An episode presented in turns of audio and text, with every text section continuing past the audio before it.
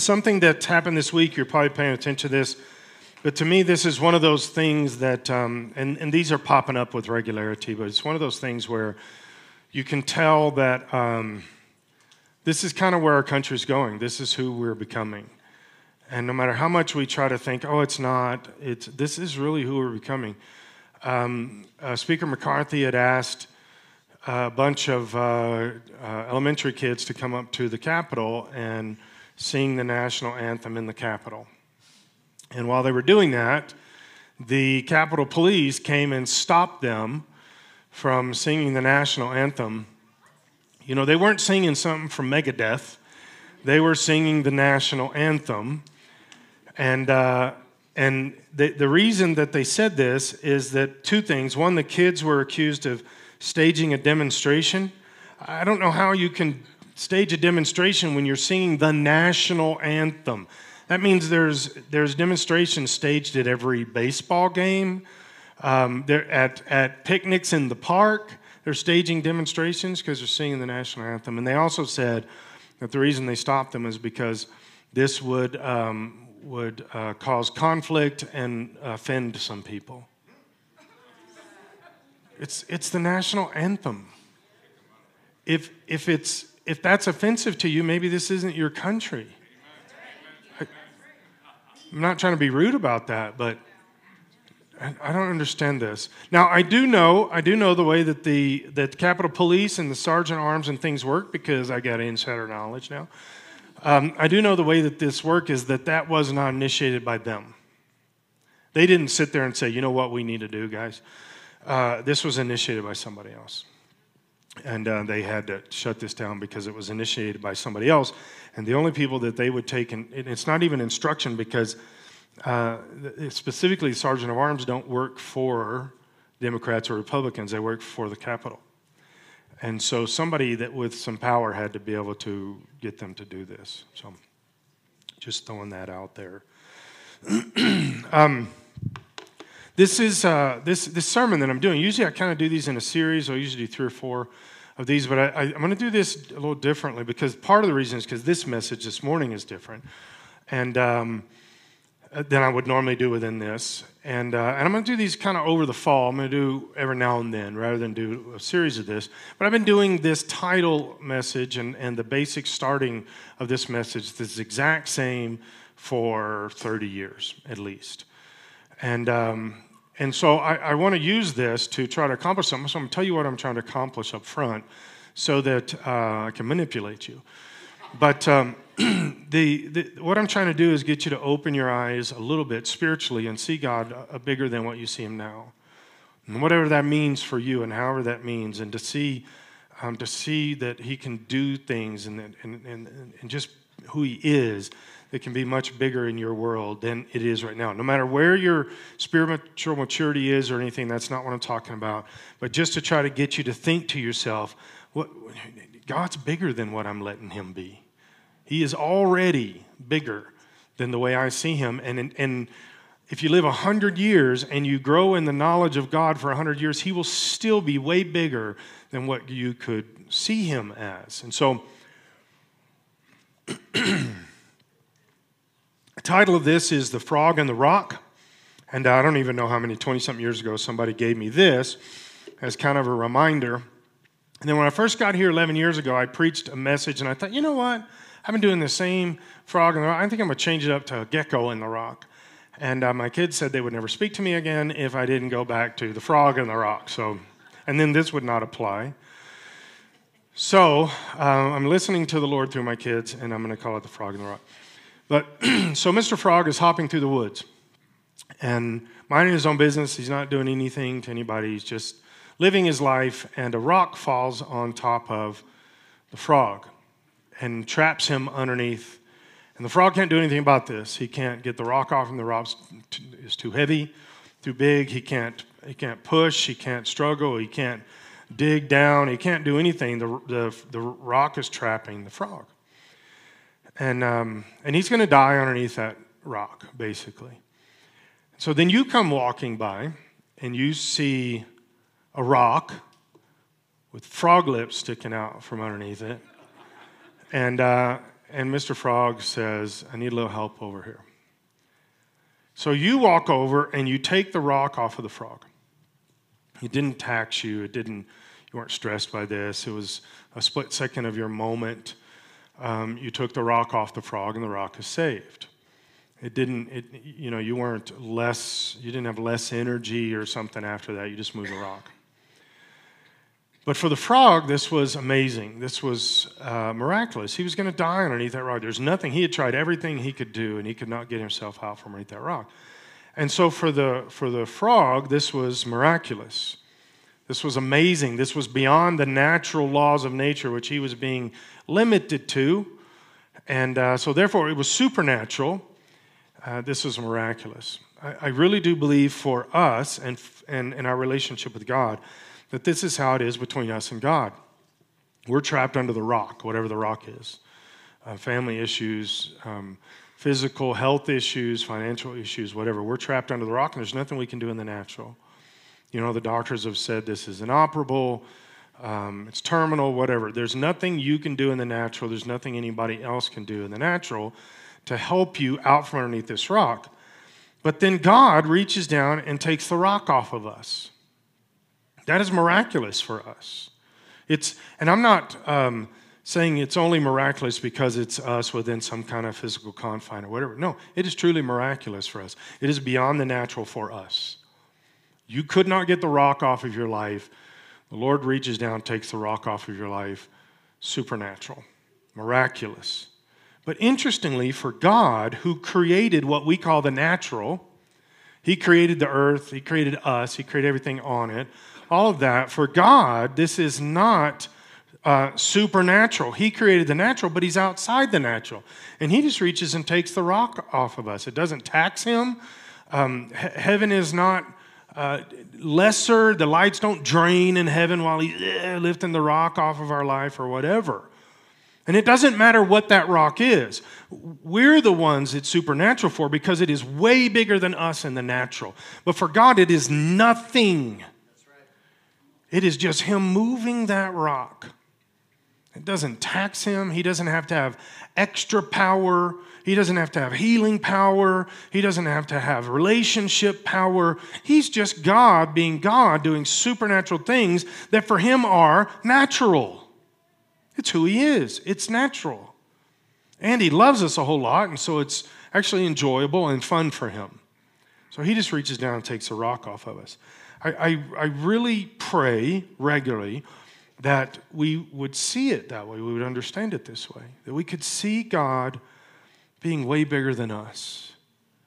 And that you could come up with a story and say, well, I wonder if God could do this. And God's saying, that's natural. It's easy. I'm outside of all of the stuff that you're dealing with, and I'm God over all this stuff.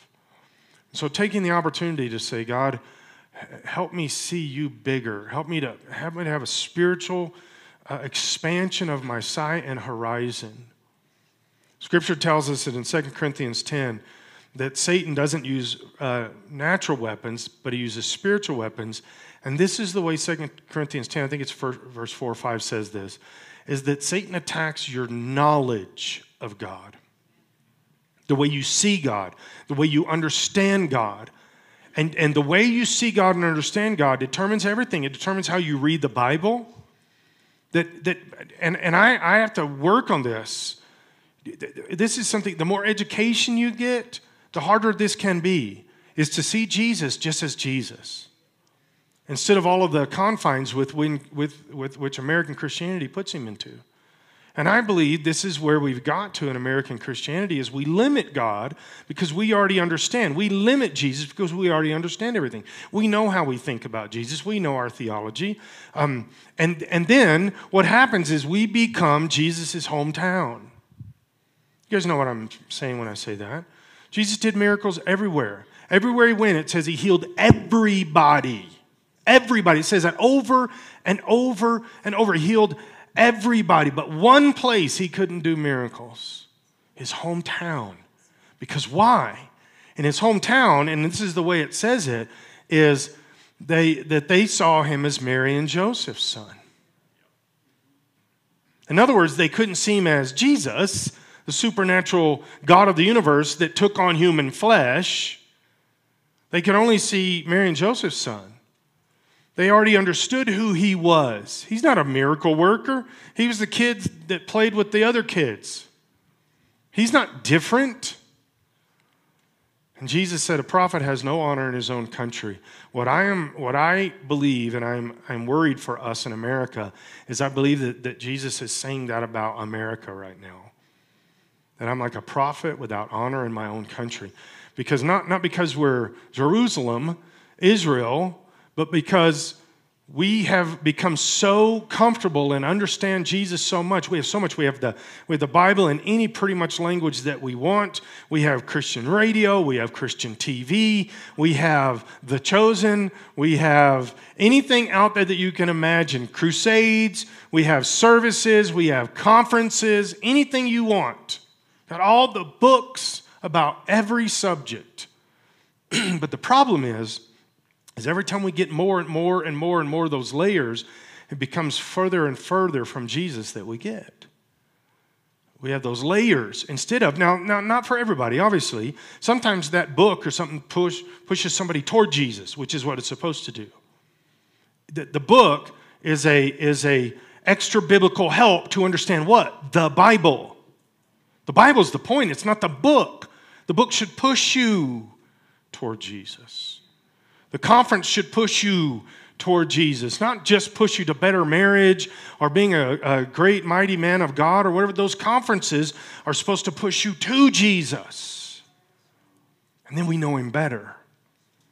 Then we get closer to the fire. You know, the Ananias and Sapphira thing I've taught about. The reason Ananias and Sapphira died then, but we don't have Ananias and Sapphira's dying now, although I think we do actually, but not like that, is because they were much closer to the fire of the Holy Spirit, the move of the Holy Spirit, the power of the Holy Spirit. They took it for granted, and God held them accountable directly because they were closer. Holy Spirit was doing things. We're so far in the American church, we're so far away from that fire mentality, that closeness, that connectedness to the Lord, that we're not getting burned because we're not getting consumed. We're not getting empowered. So we're not getting burned. And we're also missing all the other stuff that comes along with it, which is the supernatural hand of God in our life. You've got to be close to Jesus. You've got to be letting the Holy Spirit empower you. You've got to be pushing away the sin as much as possible. As much as you have the ability under the power of the Holy Spirit, saying no to anything that Satan is trying to throw out there for you. Why? Because then you're getting closer, and that's when the supernatural happens. Automatically, by the way. It's given in Scripture. It's a given. Right? Mark chapter 1, verse 16. One day, as Jesus was walking along the shore of the Sea of Galilee, which some of you guys are going to do in just a couple of days. The Sea of Galilee, for Lynn and I, was one of the just most spiritual moments. There's others, right? There's a lot of, you're going to experience so much. But the Sea of Galilee, because we're out there and they're doing the fish net, and then they do maybe you should throw it on the other side. You know, they do all this stuff. But we're sitting out there, and all of a sudden the wind starts picking up, and the boat starts rocking a little bit. And he's like, well, we got to get back to shore. I was like, no, one of us could walk on water. It's probably not me. It's probably that guy over there, but throw him out there and see. Who knows, right? One day as Jesus was walking along the shore of the Sea of Galilee, he saw Simon and his brother Andrew throwing a net into the water, for they fished for a living. Jesus called out to them, "Come follow me and I will show you how to fish for people." And they left their nets at once and followed him. A little farther up the shore. You see, Jesus was walking along the shore, many, many boats, many, many fishermen all along this shore. He's walking along, and he stops at one boat and says, "Peter, Andrew, come with me." They do. Continues along, a little farther up the shore. Jesus saw Zebedee's sons, James and John, in a boat repairing their nets. He called them at once, and they also followed him, leaving their father Zebedee in the boat with the hired men. You know that irritated Zebedee. Had to have, right? I've been a dad when the friends go riding by on your bike, and you're like, where do my kids go? We were mowing the lawn, right? So here's my question. What makes Peter, Andrew, James, and John special? The answer is nothing. Just normal kids. I had a book that I was given when I was a kid that had the disciples in it, and it showed their name and a picture of drawing of them. And then the next 2 or 3 pages was about that disciple, and then you go to the next page and the next disciple. And it gives these amazing stories of faith and leaders of the world that changed the world, this kind of stuff, which they were. And it shows them as old men, all this kind of stuff. And it dawned on me many, many years later, a couple decades later, that the reason the stories showed these men of faith and they would accomplish things, you know, Peter didn't want to be hung the same way as Jesus on a cross, and so they hung him upside down. That's a kind of faith that's powerful, right? At that particular point, are you thinking, really, I'm not worthy of dying the same way Jesus did? Most people would just not be wanting to die. This is faith. This is. But it dawned on me, the reason is because they were these old white-haired men by that time. Peter was not that in the Gospels. Right? He wasn't, I don't deserve to die the way Jesus died. I'm going to show you something about how Peter looked at Jesus dying here in just a little bit. But these guys were 18, 19-year-old kids.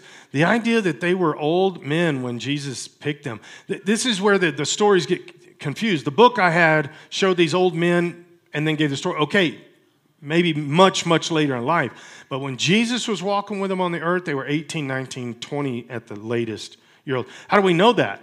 Because 40 years later, when they're writing the books, right? So they had to have been teenagers.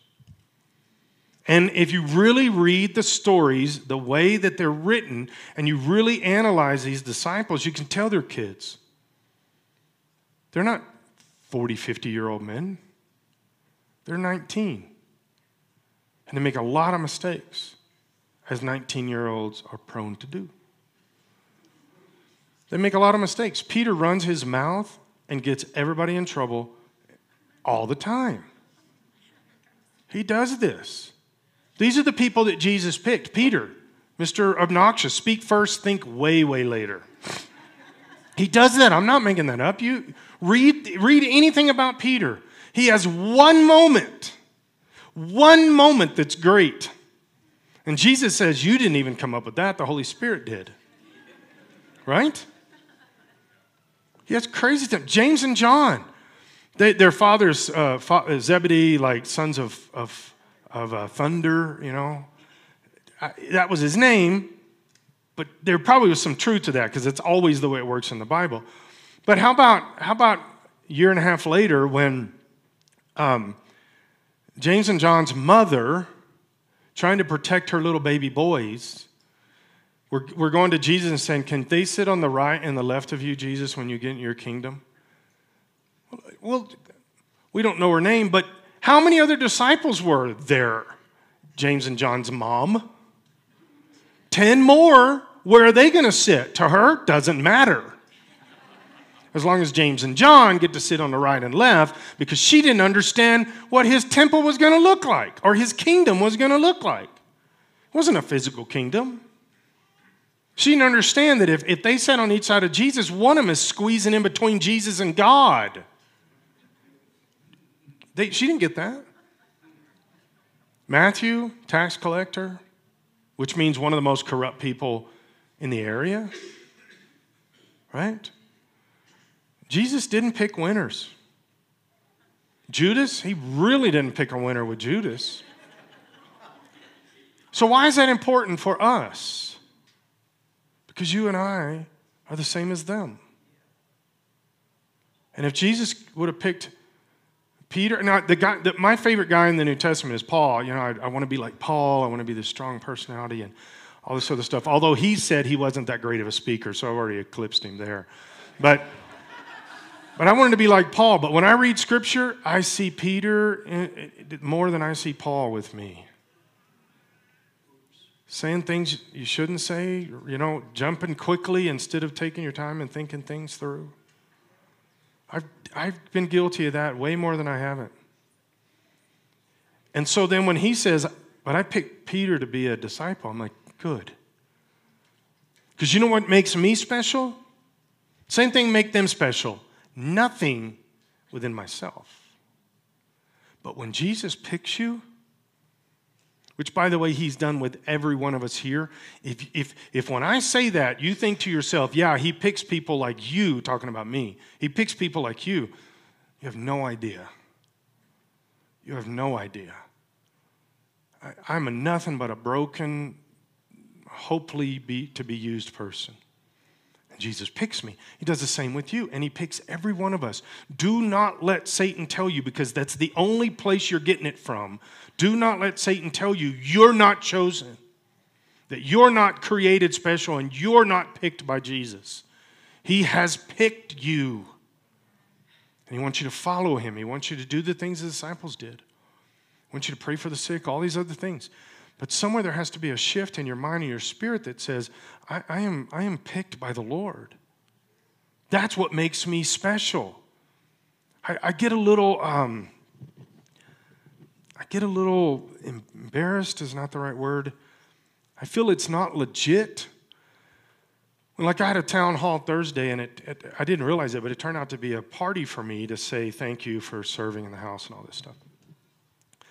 And that's a little overwhelming when people stand up and applaud me. I'm not comfortable with that. You guys never applaud me. And I'm not comfortable with that.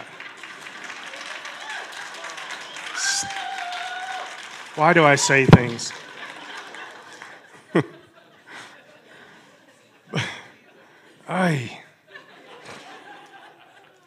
But here's the thing. People applaud me and say, thank you for what the truth is. Thank you for doing this stuff. And it really bothers me, because here's what the truth is. And this is not like, see, what sometimes people think when Paul says, I'm the chief of the sinners, he was saying that tongue in cheek because he knew he really wasn't. And I don't believe that. I believe he knew he really was. But when people applaud me for that, I think, guys, you don't understand. I didn't want to go. I still don't want to go. I don't like it. It's the epitome of me, of not fun. I hate it. But I know God told me to. And so if I'm going to do that, why not do what God tells me? If I don't want to be there anyway, why don't I just do what God tells me when I'm there? If I'm going to have to be irritated and not want to be here, then maybe I could make that the same for everyone in the room. Right? And then people applaud me, oh, you've done such a great job. I don't like that. I don't want to do this. How great of a job did I do? I mean, please don't come to me afterwards and try to fix all this for me, okay?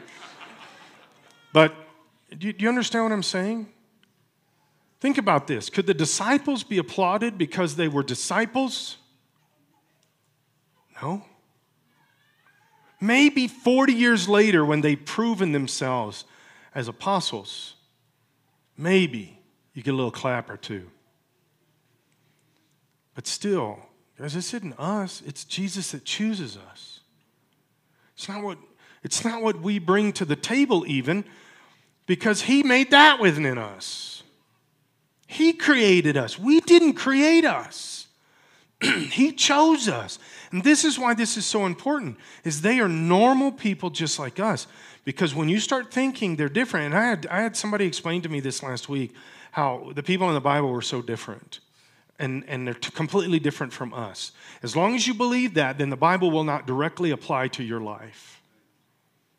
The reason it applies to you is because they are just like you. And by the way, you're disagreeing with Scripture that says Elijah was just like us. King James says a man of like passions, just like us. Acts chapter 17, verse 24. We're going to deviate a little bit, and then we're going to get back to these disciple guys. Acts chapter 17, verse 24.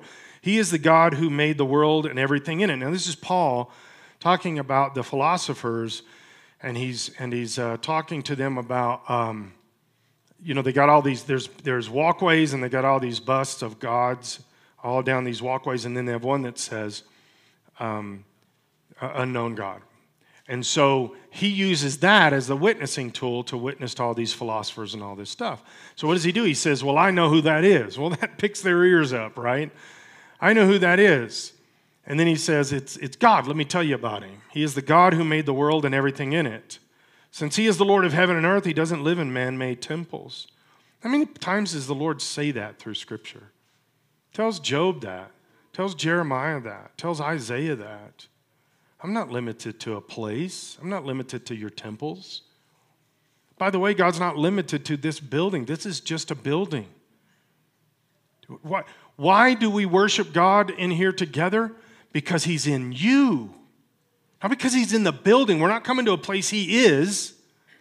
You are where he is. We're coming together to acknowledge that together and to worship him together. Because guess what? He's also in the person sitting next to you. We're the church. We're not in a church. We're the church. He's the everything. Human hands can't serve his needs, for he has no needs. He himself gives life and breath to everything, and he satisfies every need. From one man he created all the nations throughout the whole earth. He decided beforehand when they should rise and fall, and that is still true today. Country boundary lines, God is not limited to some kind of understanding of that we have. Governments, he's not limited. The Scripture tells us before Jesus was born, prophesied, all governments will rest on his shoulders. Everything that we're seeing and struggling with is in the world right now. I know I say this pretty regularly, but you better be paying attention to Iran and Israel. Because Iran is really pushing on this nuclear power stuff, and they're getting more and more threatening. And they're the ones, by the way, who are stirring up the Palestinians. Okay? But this is getting a little serious. But guess what? God is still in charge. And we see in Ezekiel, I know I keep saying I'm going to speak about this. I need to this summer. But Ezekiel 36 through 39...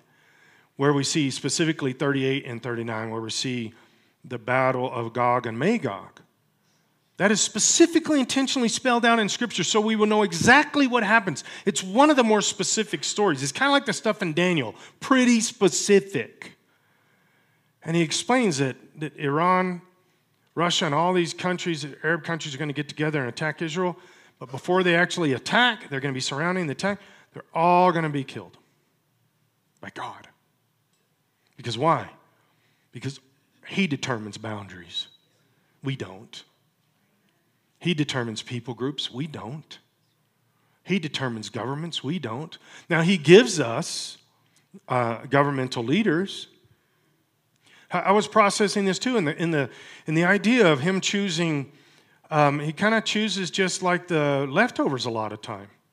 He chooses just the common person. And some are really like the bottom of the barrel of people. God has never been a good chooser of people. There's only one time in all of Scripture when I can tell that God chose the perfect specimen to be a leader. His name was King Saul. And he chose a perfect specimen of what the people thought they needed. He had already told them, you don't need a king. Like, we want a king. Everybody else has a king. And he said, you don't need a king. And they said, we want a king. We're not going to give up on this. We want. He said, okay, I'll give you what you think a king is. And so he chose Saul. Good-looking guy, head and shoulders taller than everybody else. He was the man. And when they were trying to find him to coronate him, he was hiding. I love it when God chooses just kind of the average person, the ruddy David, who turns out to be the best ninja warrior fighter ever, right?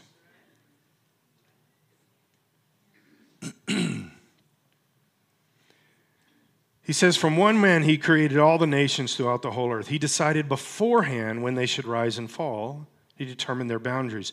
And guys, here's the kicker. This would probably be the theme of this whole message, these 2 verses.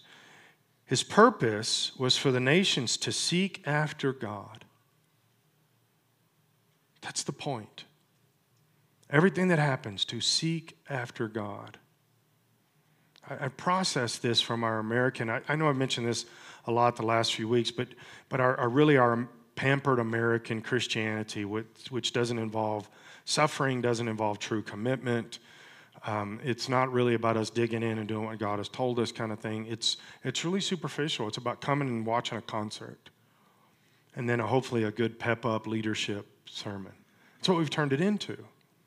And that's dangerous for us because that kind of thinking doesn't get us into a relationship with God and get us into eternity with Him. And just been processing this and thinking about this, that we're seeking after God. The nations are seeking after God, and that is the point that God does this stuff. And look at places like China. We had sent missionaries into China. We had all this stuff happening with China, and then communism fell in China. Started in China. And all the missionaries were kicked out and all this stuff, and everybody was so worried about the church in China. And then 40 years later, the communism kind of raises the curtain a little bit and starts allowing Westerners back in. And we realize over time that the church in China is probably larger than all the rest of the church in the rest of the world. Persecution is not always a bad thing. We don't like it in America, but other countries, it's expected. It's part of their theology. It's expected. We try to build theologies in America where none of us have to suffer. None of us actually have to get engaged and commit. And when somebody actually commits, they're like the freak show, over-the-top Christian. And we start saying things like they have no earthly good because they're too heavenly minded and stuff. If you're really heavenly minded, tell me how you're no earthly good. If you're truly heavenly minded. So, His purpose was for the nations to seek after God and perhaps feel their way toward Him and find Him, which is interesting how He explains this. And by the way, this has a nice little flow through in the Greek, how it gets to these three things. It's still cool in English, but he says, perhaps they will feel their way toward Him and find Him, though He is not far from any of us. So we're feeling away, and Paul's trying to explain this to these philosophers and everything. They're trying to feel their way toward God, but He's not far from you. In fact, the next sentence, this is the kicker, for in Him we live and move and exist. You're trying to find God, and He's standing right there going, here I am, here I am. And this is the way I've always pictured it. In fact, years ago, we did like a human video with teenagers. We were youth pastors at the time. And so it was 30 years ago. But we had God stand there, and they kept moving God out of the way to try to find Him. And that's what we do. We already know who He is. And so this that is real, that's really God, real truth, real power, real understanding, we move that out of the way so we can try to figure out how God can be like what we want Him to be. Limited, small. He doesn't do the supernatural. I mean, He might, but not like with me when I pray. Except that's who He is. In Him we live, we move, and we exist. So the question, why would God choose me? Why would God choose you? It's because He's God.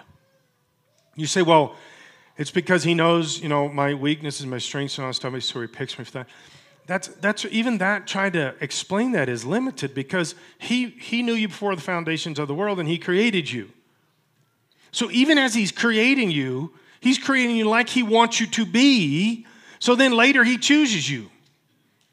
Seems circular to me. Because why? He's the one in charge of it all. He's the one in charge of everything.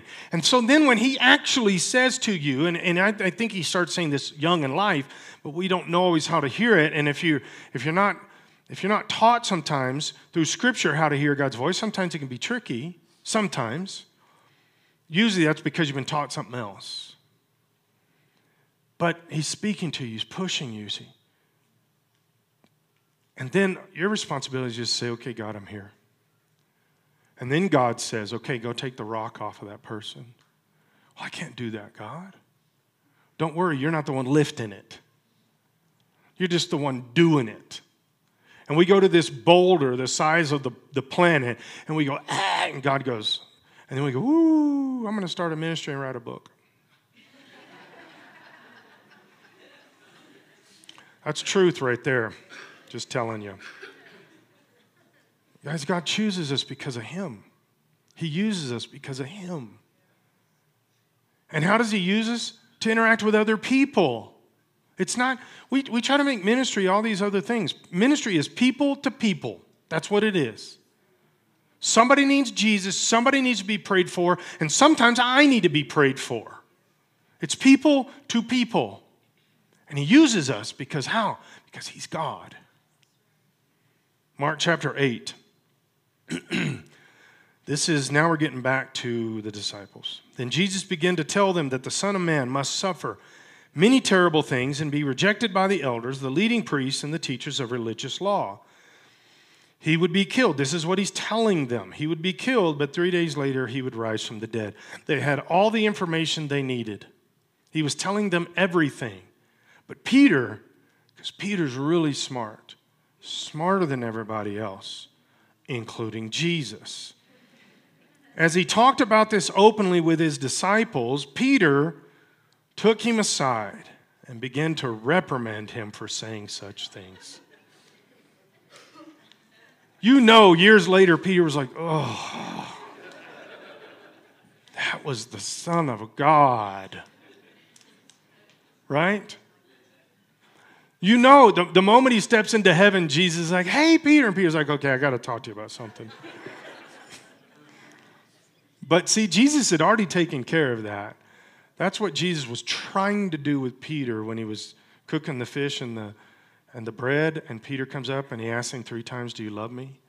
He was trying to make sure that Peter understood.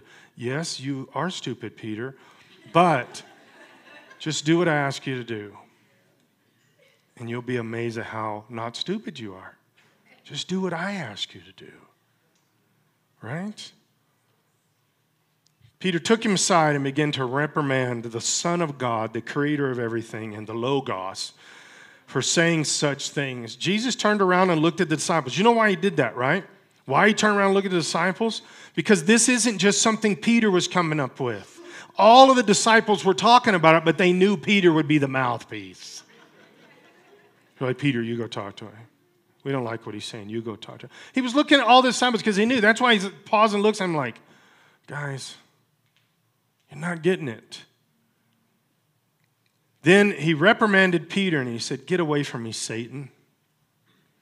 Peter, see, this is one of the things for me in Scripture that I just kind of have a little pet peeve about how the people then and then the church has done this, I think, very inappropriately. So Thomas is sent in the room. Jesus pops into the room. Well, first Thomas says, I won't believe in Jesus unless I see the marks on his hands and in his side and his feet, right? And to this very day, what is Thomas's nickname? Doubting Thomas. One moment where he said, I really need to see the marks. One moment. And guys, I think Thomas depicts us much better than anybody else at that kind of concept. I need to see the hand. I need to see his hands and his feet. I need to see proof of this. And he gets called Doubting Thomas. But nobody ever calls Peter rebuked by Jesus. Peter, the rebuked one, Satan's boy, or whatever. He never gets any of that stuff. And his was much more egregious than Thomas's was. Jesus says to Peter, get away from me, Satan. You are seeing things merely from a human point of view, not from God's. Let me broaden that statement a little bit. You are seeing things like Jesus' hometown. You're seeing it from your perspective. You're seeing it from limitedness. You're seeing it from not being able to be supernatural God. That's how you're seeing it. Guys, we all struggle with that. We all struggle. This is the point of the Frog and the Rock. Anytime you see that title, this is where we're going with it, is God wants us to see him bigger. But some of that, and this is the point of this morning, is some of that is you need to see yourself differently. You need to see yourself as being created by God and the person that he uses. He anoints people to do the work of the Lord. Creation shouts out who Jesus is, but they're not doing the work. The creation's not doing the work of the Lord. How will they know unless you tell them? That's people to people, and that's why we need to be anointed. Acts chapter 5, verse 12. Let's stick with Peter. This is at the time of Ananias and Sapphira. Again, I mentioned earlier the things are happening big. People are being healed like crazy. All this supernatural stuff is happening. Ananias and Sapphira come in and lie. God drops them. Which, because there's a much closer immediate accountability, I believe is the reason that happens. So when I say that, when I say the reason we don't see Ananias and Sapphira's drop today is because we're not close enough, that's not a discouragement for getting closer, okay? That's an encouragement to say, but everybody else was doing some very supernatural things.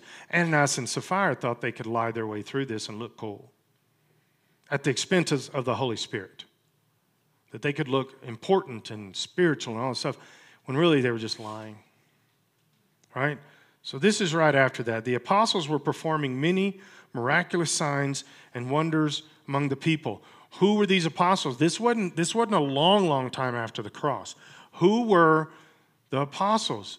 The disciples minus one added back one. But that was the apostles. They weren't superheroes. They weren't these amazing guys. People forget when Jesus sent these same disciples out, he did it twice in the New Testament. He sent them out and said, you're going to lay hands on the sick and they're going to recover all this. They did. They cast out demons and laid hands on the sick. Most people forget that Judas was one of those guys. Judas was one of the guys laying hands on the sick. They're healed, casting out demons and everything else. He was just a normal, broken person that was actually doing what Jesus asked him to do. And then later, he gets in a lot of problem with this. They had made him the treasurer. You know Jesus either did it or knew that.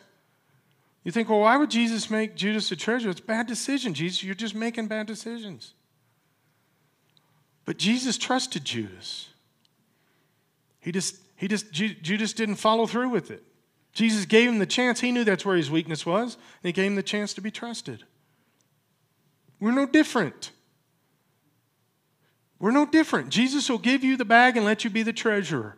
Be careful when he does that, because he knows you need to be the treasurer for lots of reasons. That's pretty profound, by the way. You can spread that out pretty thick.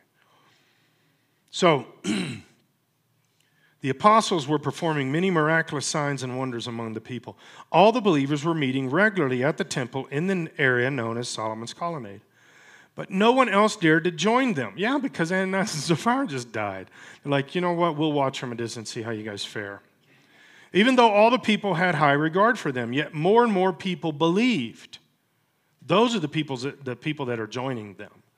The people that are watching this spiritual thing go down, they're not joining in. More and more people believed and were brought to the Lord, crowds of both men and women. As a result of the apostles' work, sick people were brought out into the streets. This is Matthew, one of the most corrupt guys in the area, but he began to follow Jesus. This is James and John, really messed up family life, began to follow Jesus. All of these guys were ordinary, everyday people that were beginning to follow Jesus. As a result of the apostles' work, sick people were brought out into the streets on beds and mats so that Peter's shadow might fall across some of them as they went by. And you say, well, yeah, but that's the apostles. That's why all these supernatural things. Guys, you gotta get the big context here. This is the book of Acts. It was written by Luke, who was not Jewish, to Theophilus, who was Greek. And the whole point of the book is the Holy Spirit wants to use you that are not Jewish to do the supernatural things. He's expecting that as part of the Jewish context. But if you think it's the only part of it's only Jewish, you've missed the point of the book. Write down the names in the book, going from beginning to end, what miracles they did and whether they were Jewish or not. Starts Jewish, starts apostles. By the time you get to the end, it's Gentiles. That's why chapter 9 and 10 is Cornelius. The whole thing is for you and I to say, wait, I can be used by the Holy Spirit.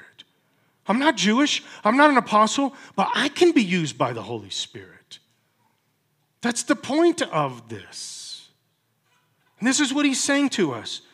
Peter's shadow fell across them. Crowds came from the villages around Jerusalem, bringing their sick and those possessed by evil spirits, and they were all healed. Wow. And that's right up in the fire. And that's what we need. That's what the American church needs. That's what Church of Bargat needs. We need to get close to Jesus, so close to him, filled with the Holy Spirit, that the supernatural things begin to naturally happen around us, with us, through us. Three things. Point number one. For you guys around here, that doesn't mean the beginning of my message. Okay? Sometimes when I say that, people go, what? Number one, God chose us. We didn't choose him. We got to get that. God chose us. He chose you. And don't just make it us. Own it. Jesus chose you. And if there's anything I could get across, the main thing I could get across as a pastor to people is he chose you. Years ago as a youth pastor, we had, these were the rules of our youth group. This was in the early 90s. And this was the rules of our youth group. We had T-shirts and everything about this. We had big banners all over our youth warehouse, all this other stuff. Rule number one, God's in control. Rule number two, act like it.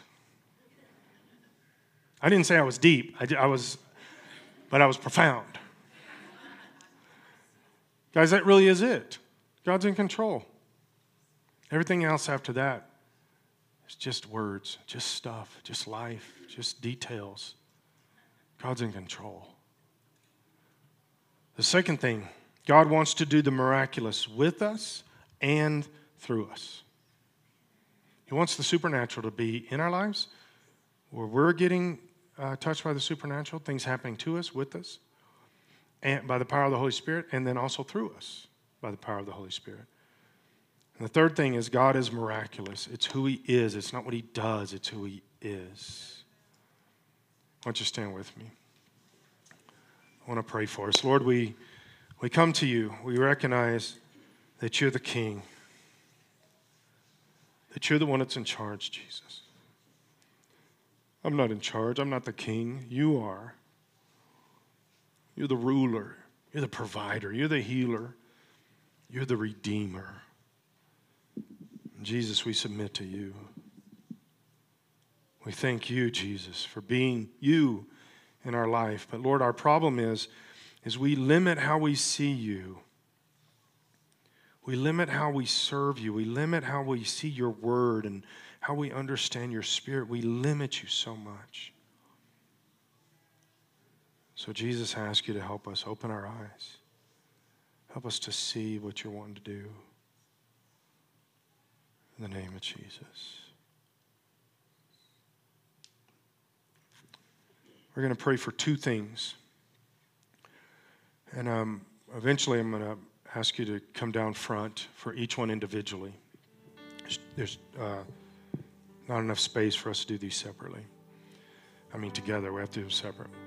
The first thing is, I'm going to tell you what they both are. The first thing is this. You need God to do something supernatural with you, in you, to you, like healing or breakthrough or providing or something like that. You need God to do supernatural miracle in your life, okay? It's the first thing we're going to pray for. And then the second thing is, and you may be both on these. That's fine, okay? But you want God to do something through you. Well, to ask that with the message, the context of this morning, to say, God, I want you to do something through me, I believe you have to start with, God, start in my mind and the way I see you. Start with how I understand you.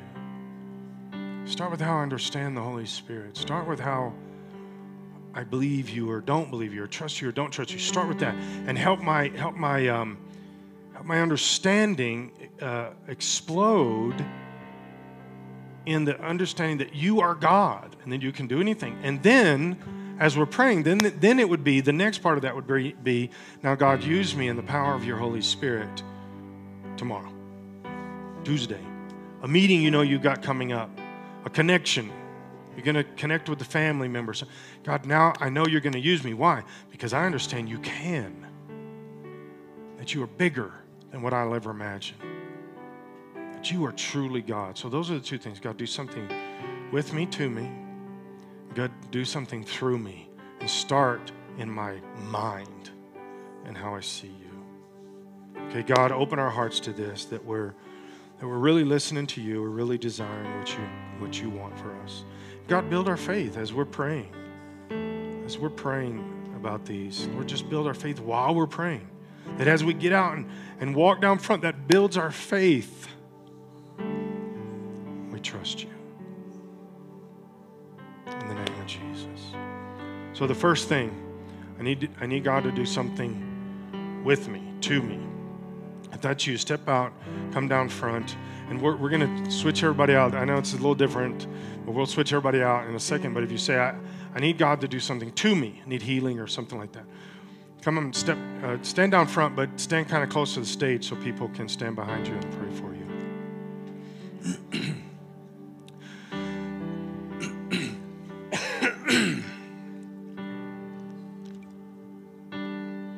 Spread out. And some of you can even stand right in front of me. Unless you're tall, because people on the TV want to see me.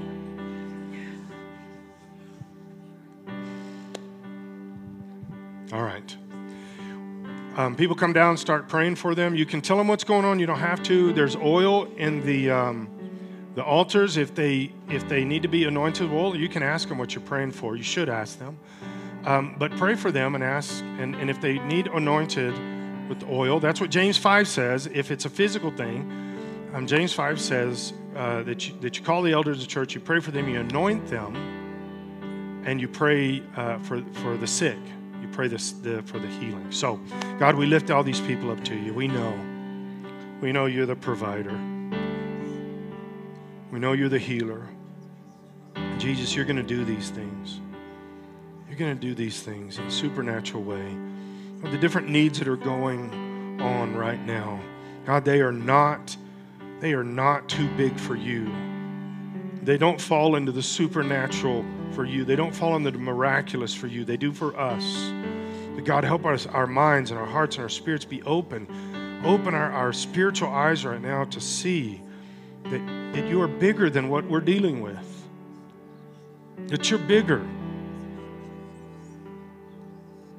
That it is miraculous for us. We need a miracle. It is supernatural for us. We need something outside the natural. But Jesus, for you, it's just taking the rock off of us. God, I pray that into our spirits. However you do that, Holy Spirit, however you open our eyes and make that happen, I pray that you would do that right now all across this room. Every person standing up here, that they can believe in ways they didn't believe before, understand in ways they didn't understand, see something they didn't see before, and then, God, receive what you're trying to do right now, that you are the miracle-working God. Help us to receive that and receive what you're trying to do. God, I pray that the miracles will happen. We'll just open our eyes and they'll happen. Open our spirit and they happen. In the name of Jesus. God, you're worthy. You're worthy to be praised. You're the King. You're the healer. You're the Redeemer. You're the King. I'm not. You're the healer. I'm not. You're the Redeemer, I'm not. Lord, we give you us. In Jesus' name. Thank you, Jesus. Thank you, Jesus.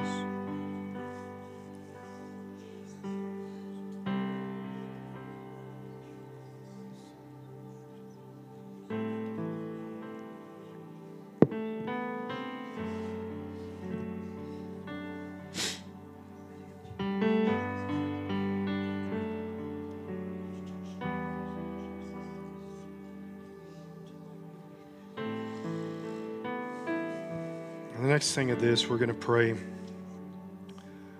Just at your seats, but we're going to pray for each other. Okay? This may include some of you down here. That's fine. But if you're saying, I really need the Lord to open my eyes, do what He wants to do so that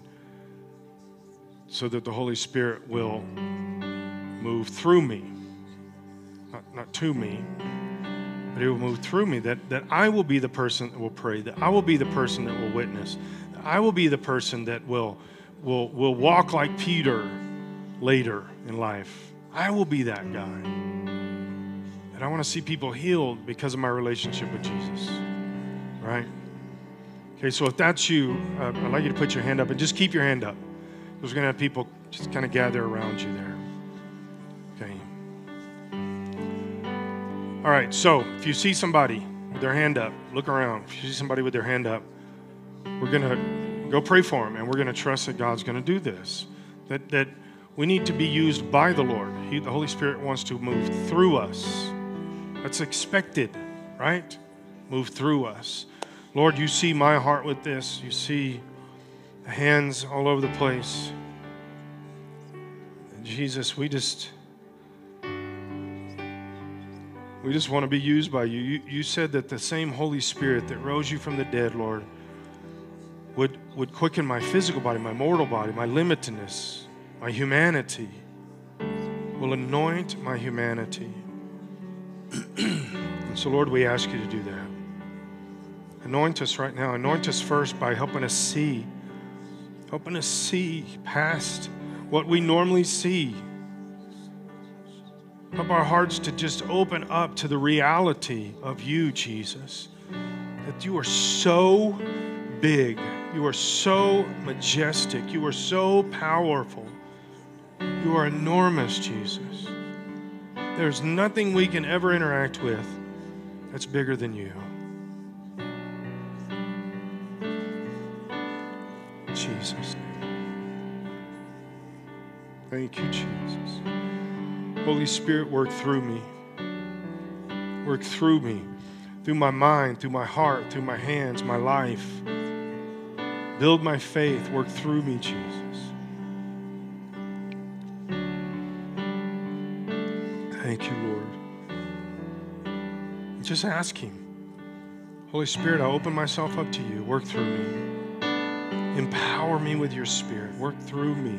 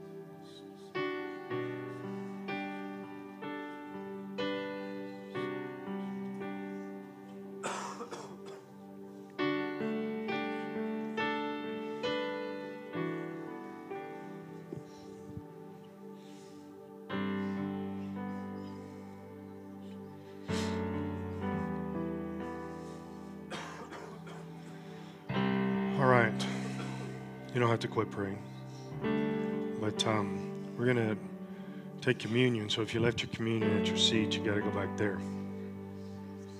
If you got it with you, you can stand down here.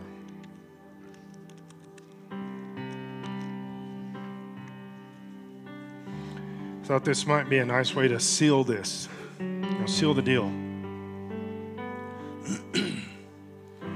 Why? Isaiah 53 says that by the stripes that Jesus will take on his back, or by the stripes that he is the whipping that he takes that shreds his skin, basically what they're saying. By that, and it obviously references the cut in the bread of the Passover, but he says by the stripes he's going to take, he's going to heal us. And then later, Peter quotes Isaiah. Right? But But Peter changes the tense of it, and he says, by the stripes that Jesus took, you've already been healed. And that's how I look at it. That's how I believe it is. The reason Peter said past tense is because what had happened, something had happened that made this already a done deal. And what had happened was the cross and Jesus' crucifixion and the whipping that he took. So what better time to take communion and remember this and declare the Lord until he comes is to say, okay, we're talking about God doing supernatural. We're talking about God doing, healing and doing things like that. What better time than to take communion together? Now, again, Jesus is sitting at Passover, the disciples. We squish it down into something called communion, right? We just like tiny, tiny little piece of this whole thing. And then we've already limited to a little plastic wafer. But it does the same thing spiritually because it's something that we're recognizing. Somebody did ask me, and so I'll ask you. Somebody did ask me, can we ever do this with like loaves of bread where you come and pinch off loaves of bread? Anybody desire to do that? How many of you are scared to death you will catch something if we do that? We could maybe still have these provided, but I would like to do it that way. Even leavened bread, which is so not biblical, but about as biblical as this. Right? We are recognizing that Jesus allowed himself to be brutalized so that I could be healed. So that I could be healed of a headache. Jesus took that on him. It doesn't seem like a good exchange. That's how big he is. He allowed himself to be brutalized so that I could be healed of anything. Psalms 103 says that he heals all of our diseases. God, we thank you for allowing this to happen. We thank you for letting them destroy your physical body so that we could be healed. Lord, we thank you for this. And the night which he was betrayed, the Lord Jesus took some bread. He gave thanks to God for it. Then he broke it into pieces. And he said, this is my body. He breaks it first and says, this is my body, which is given for you. Do this in remembrance of me. Let's take this together.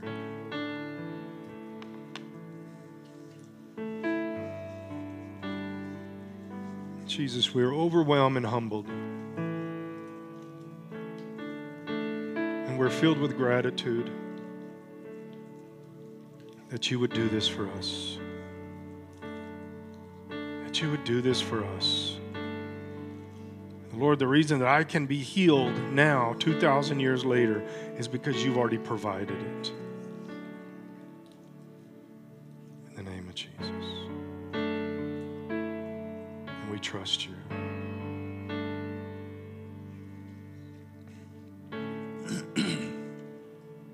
In the same way, he took the cup of wine after supper, saying, this cup is the new covenant between God and his people, an agreement confirmed with my blood. He could have confirmed it any way, but he did it with his blood. Do this in remembrance of me as often as you drink it. For every time you eat this bread and drink this cup, you're announcing the Lord's death and until he comes. I started taking communion. I was a little kid, maybe 8 or 9. Back in those days, you didn't take communion too much younger than that. And I started taking communion when the rest of the church did. And every single time I've taken communion, from that moment until right now today, every single time I do the exact same thing. I know that we'll do this different ways in here, but I always pray the same thing. I basically pray what we would call a sinner's prayer. Salvation prayer. I always pray, Jesus, forgive me, because that's what your blood was for. Make me right with God. That's what your blood is for. And I don't want to take this for granted. I don't want to ever take Jesus' forgiveness for granted. And I've had people say, yeah, but you're already saved. Whatever. I repent and I want Jesus to be my Savior. I'm married, but I say things like that to my wife, that I love you and I would marry you again. Doesn't mean I'm not married, right? Jesus, I ask you to wash me clean. Lord, you know my heart. Cover me with your blood, Jesus.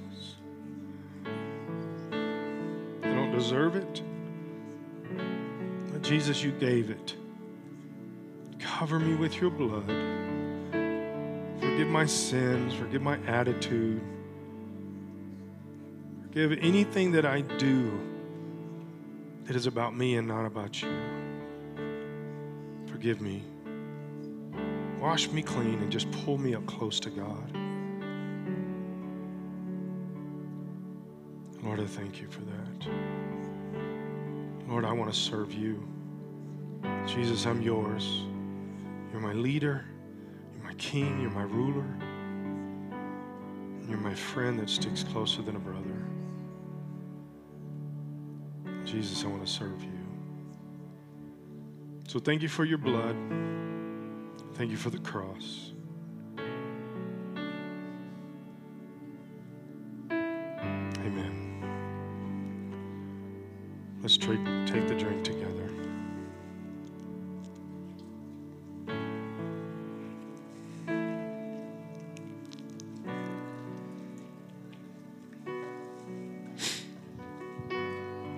Again, Lord, we are humbled and filled with gratitude because you're the King. Help me tell others you're the King. Amen. Before noon tomorrow, God's going to give you the opportunity to let somebody know Jesus loves them. Do the best you can. Tell somebody about Jesus. And God will honor that in your life. It's a guarantee. So shake somebody's hand. Tell them you're glad they're here, even if you have to make it up. And we will see you Wednesday night. Have a great rest of your afternoon.